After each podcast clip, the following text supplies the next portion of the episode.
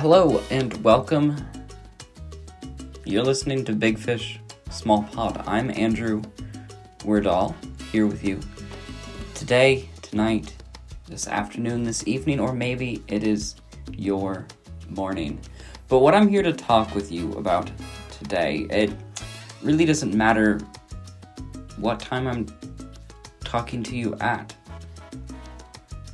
If you're anything like me, you just have jazz stuck in your head at this point in the 2022 season.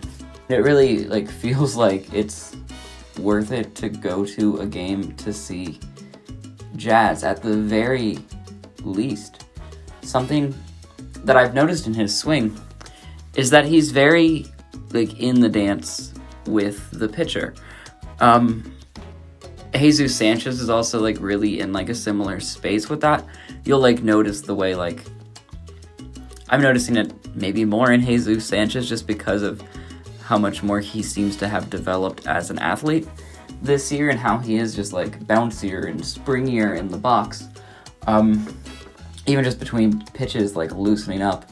Um, and Jazz like is also that type of like dynamic athlete with really like insane like kind of just like twitch reactions.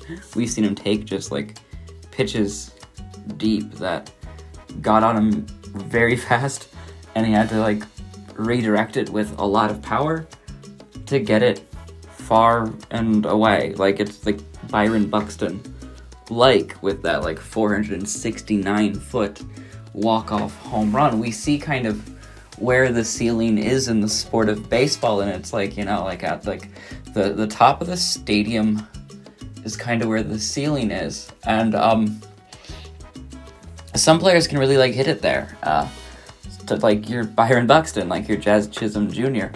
And it doesn't feel like a stretch or a lot to say at all that what we're seeing now is like Jazz becoming this batter that other teams have to like make a focal point of their just like inning. Like that's like a guy you want to maybe work around.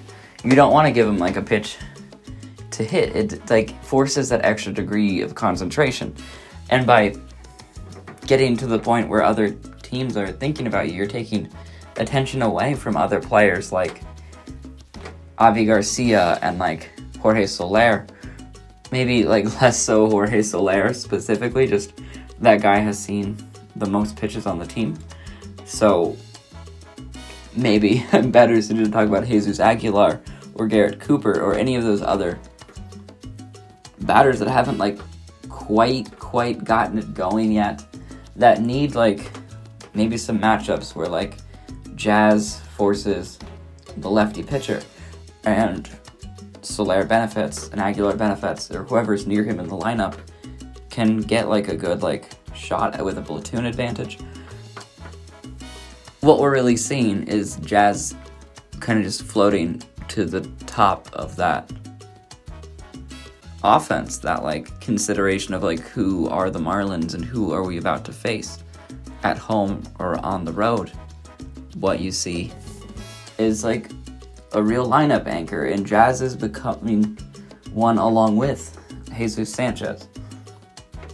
Putting like the Marlins in a really interesting position where they can use those two strong lefties to really like lengthen the lineup and get those later favorable matchups for their more supplemental hitters.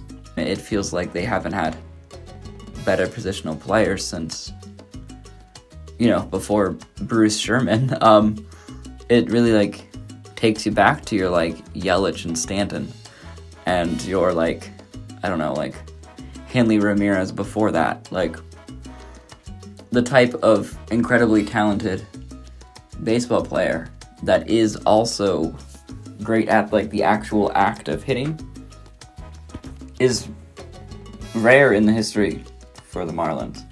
Now like we are seeing a team that has taken like a more like professional hitting direction. Like what we're seeing with Joey Wendle is that next step towards a cricket player with his like poor contact overall as far as like barrels are concerned. But he's been able to like make sure he's not getting out and keep the play alive and keep that bat alive and get a ball to hit and i mean i'm recording this after a three run home run that essentially won the game for miami against the nationals Oh, that ball's hit deep out to center. he's not like stepping in and being your like world beating hitter the way your like Jazz and Jesus are threatening. What we're seeing is a solid supplemental player bringing it every day. Jon Berti's also feeling like a player who's there. Miguel Rojas, his numbers like haven't quite aligned yet this season, is also like maybe needing a couple of like sharpenings towards that specific skill set of like kind of like single get on base, avoid the out, keep the lineup moving along. To go with about like depending who you ask, like four other hitters on the team with like Aguilar, Cooper, Anderson, Avi, Soler, De La Cruz as your like real like supplemental batting core and some of that is heating up. Avi Garcia and Jorge Soler both have like some of the hardest hit balls in Major League Baseball this year. So you know the fitness is there. It's just a matter of getting that swing in line. Um, and like Avi Garcia really like just hasn't had it quite together this year. So we still see like a high caliber athlete. Just if he's the professional hitter we all expect him to be, he'll be making those adjustments to get on the ball and like crushing the ball, not in the way like one of your like kind of cricket players really would, more in the way of you're just straight up basher. So what we're seeing is a Marlins offense about to make a couple of like radars blip. You can't sleep through the lineup anymore if you're going to face Miami. So today, April 27th, the Marlins are playing the Nationals again. It's Pablo Lopez against Erick Fedde with a 7:05 Eastern Time start in Washington D.C. So for the podcast, I've been Andrew Wardell. This has been Big Fish Small Pod.